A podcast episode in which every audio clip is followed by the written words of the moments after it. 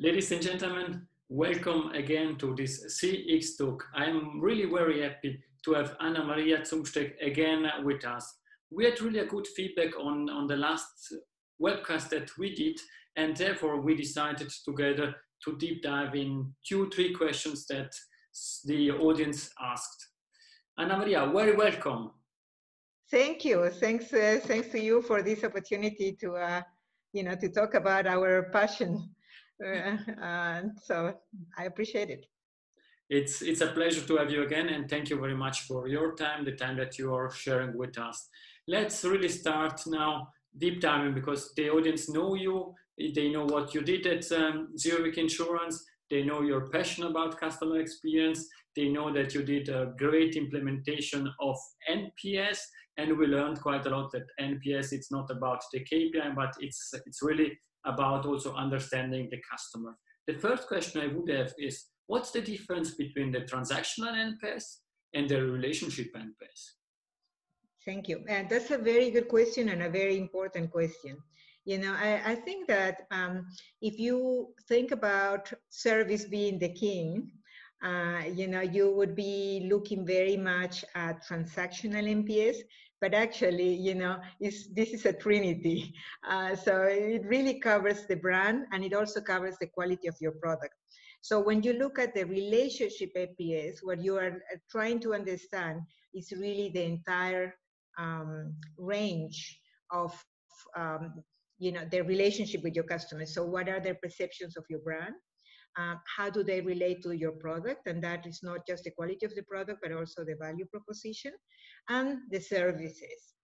Um, so I see rnps as the mother of all metrics because it does give you a good overview of the entire relationship.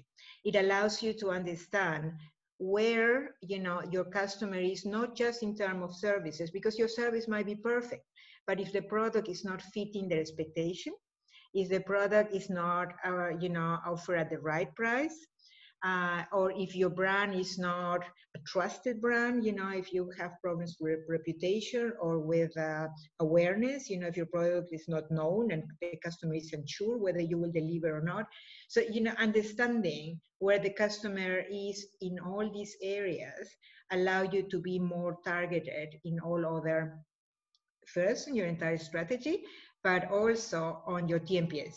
So then you go to, you know, to uh, a key, a very key, uh, assuming that, you know, your brand is, um, is well known, is trusted, you are offering the right product for the right price in the view of your customer, you know, then you look in detail to that journey, to those interactions that you have, the service interactions, and you know and identifying the pain points you can go into the tnps tnps stands for transactional nps and transactional nps as the name says looks at every single transaction. Uh, so you actually then go and um, assess the level of um, satisfaction that your customer has uh, at every single point of interaction and also by the different channels because nowadays you know interactions are not linear are you know that's why we talk about omni channels so and then you can you know so tnps is a lot more punctual. It's really going to specific service transactions and allowing you to understand what you need to improve in those. So i would always um, first implement rnps you know, derive the strategy from the RNPS, which give me a good understanding of my customer. And then based on that, you know, go punctually into TNPS.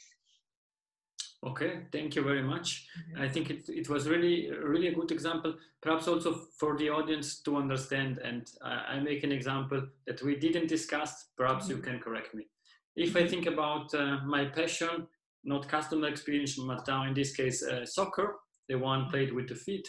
Um, the relationship NPS is, let's say, the relationship that I have with the team I like, or let's say mm-hmm. I love. Mm-hmm. And the transactional NPS is more about one transaction. It means I'm not not happy about how the um, the team played in during the last game, and therefore I would give a bad a bad result from for the last for the last game, but over the relationship that I have with this with this team over the years, I can give another value because I really like the how they are playing, I like how they are, and so on. Is this correct? Uh, yes, this this is correct. Uh, an example that I um, that I think is very graphic uh, for most people, and I use a lot, is with uh, um, car brands you know if you love a brand let's say as a, as a man you probably i don't know love a lamborghini or um, um, a ferrari uh, you know and uh, if you could afford to buy a lamborghini or a, a, a ferrari you know um, you are already you know you're very happy with the brand.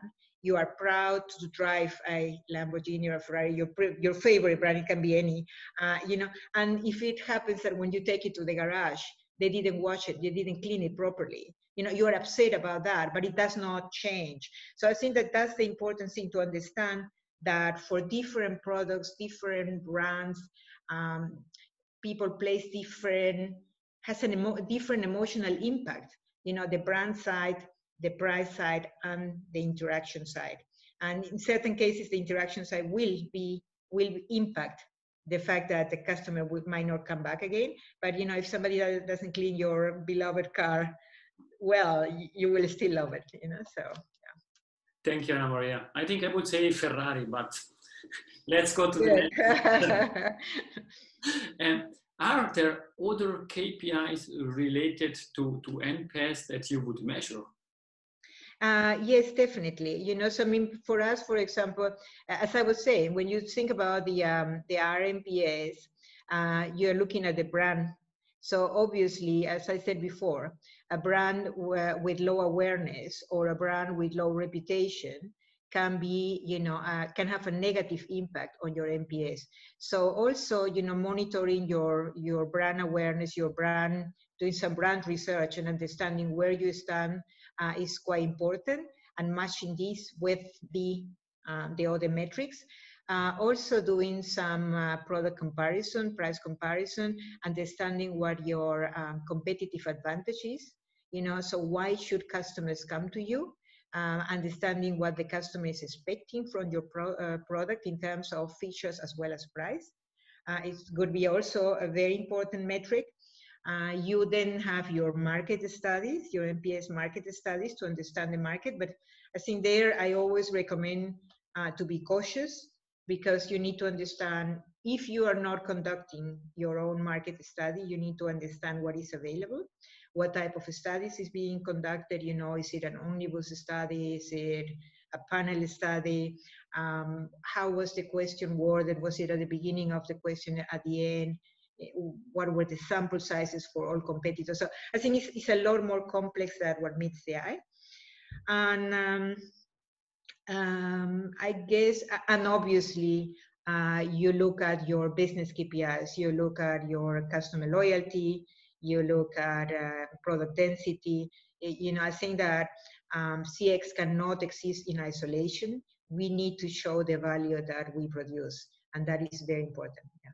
Mm -hmm. Thank you, Anna Maria. I, I fully agree what you are, you are saying. And I think it's also important to link NPS, its relationship NPS or the transactional NPS with also financial KPIs like return on investment, new revenues, and so on, that you can prove what you are doing, that you are also bringing forward your, your company, I think. And one that I just forgot, and I think is probably one of the most important is your employee NPS you know i think that is so crucial so crucial for me maintaining the employees are such a crucial part of the equation. And they are key players in the relationship. They are very important. Their opinion matter. Indeed i am you know i'm very keen on having on doing product nps on employees separate to the um, general customer. And i think that we should take very seriously the input uh, that employees give us about every touch point and uh, you know and every aspect of the relationship because they deal day, day to day with the customer. They know you know customers might be shy uh, our employees know and they care you know and and i think they, they deserve this recognition. Yeah sure. The, the the, the employees should be the first fans of a company and therefore it's important to understand what motivate them what engage them and what should be improved in order to improve the experience. At the end, it's always, if we are speaking about also then transactional NPS, uh, your example with the car, you need to have motivated, engaged employee in order to have happy customer because somebody that is engaged go also the extra mile, try to find new solution, new way to to cope with with what the customer was was asking. And and i think this is this is really key. It's not about speaking about kpis because i see quite a lot of companies that are defining kpis targets. Let's say nps should be at this level and then they are doing everything to get to get at this level. What's what's your your view on on this topic uh, you, you, as I said, you can, uh, you know, you can have an NPS uh, of let's say 10 by having, you know, 10% um, promoters and 80% uh, passives, and you can have an NPS of 10 by having 50% promoters and 40% detractors. You know, so if you only uh, look at a metric, you might be missing totally the point you know, there are many ways to get to the same NPS.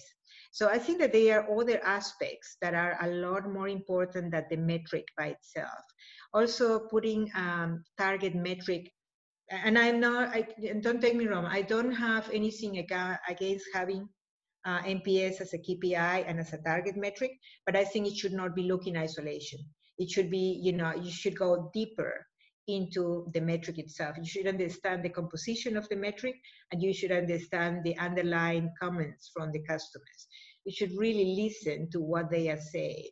You know, I, I think it's, um, um, it's crucial uh, to understand what your customers want. That's, that's the main point.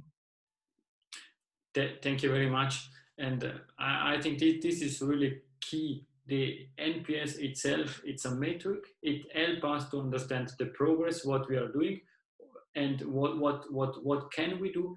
But this is only the way that we really understand what customer wants, what what are the needs of the customer, and how to cope with them in order to improve and then to achieve the next level of, of NPS based also on, on, on, on what you are saying.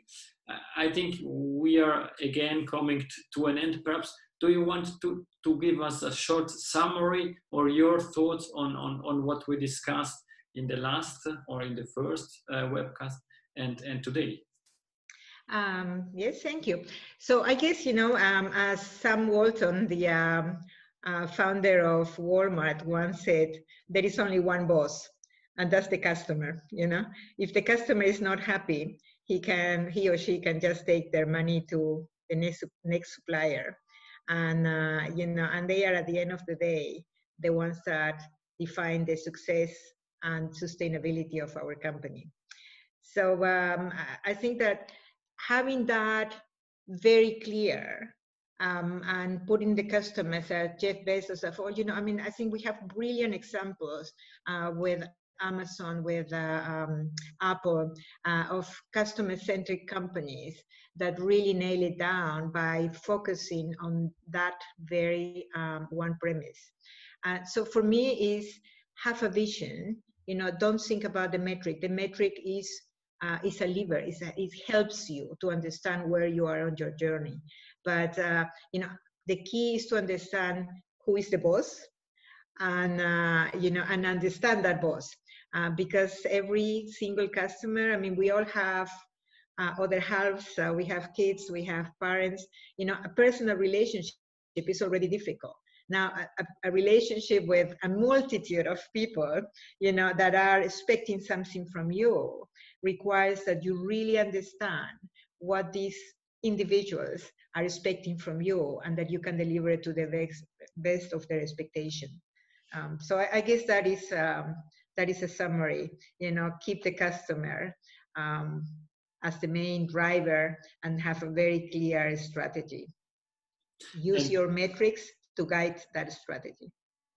And I, I would add even more in uh, during this COVID-19 crisis, where it's not possible to have uh, interactions, then it's even more important to understand what really customer needs are and how are they changing now that we are going to again uh, some months where we will have uh, any uh, some issues about COVID-19, and therefore it's important to find also a way to empathize with the customer, to be with the customer, and to support them. And during this this crisis period, it's always the best point in time to show uh, the strength of a brand and empathize with the customer. I fully agree with you. You know, I, I really think that uh, we really need to keep in mind that this is not just, um, you know, the, the um, crisis is going, the pandemic is going now for a long time. Uh, it is impacting people's psyches. And uh, you know and they and we all need a little bit of extra pampering of extra uh, listening to of extra understanding and empathizing. I, believe that from that point of view is a huge opportunities for brands to really connect to the customers and really build you know because it's we, remember how we were made feel um, i think it was um, um, Angelou um, was this American uh, lady um, who uh, Maya Angelou that says, you know, you will forget uh, what happened, but you will never forget how they make you feel, and that's very very important. Yeah. Uh-huh. Sure. Thank you very much, Anna Maria. Perhaps the last question, because we discussed about NPS, and we are trying to discuss about uh, if customer would recommend a company. Then I change a bit. The question is which company would you recommend to us? Ooh, um, I mean, there are so many companies I would recommend, but um, let me think about um, experience that made me feel really, really good. Um, stating a little bit back, um, as we were running the workshops for NPS, um, I took my first flight with KLM. Um, you know, by the second flight I took with them, they greeted me by my name. Uh, they asked me if I was going to have fish like the last time. And, uh, you know, and I, I was just absolutely, I fell in love with them. I, I felt that I was a person, I wasn't a number. And so I guess over the years that I, you know, when I travel, if um, it was a flight with KLM, I took it, and with the time, they knew, you know, what I was doing, and they were asking me about my project. So I felt at home with them, and they have won many prizes for their customer centricity. Um, so uh, and their loyalty program. Um, I don't. They have an excellent CRM. So probably, but this is just coming top of mind. There are many, many companies that have made enormous progress, and that would really deserve uh, for me to talk about them too.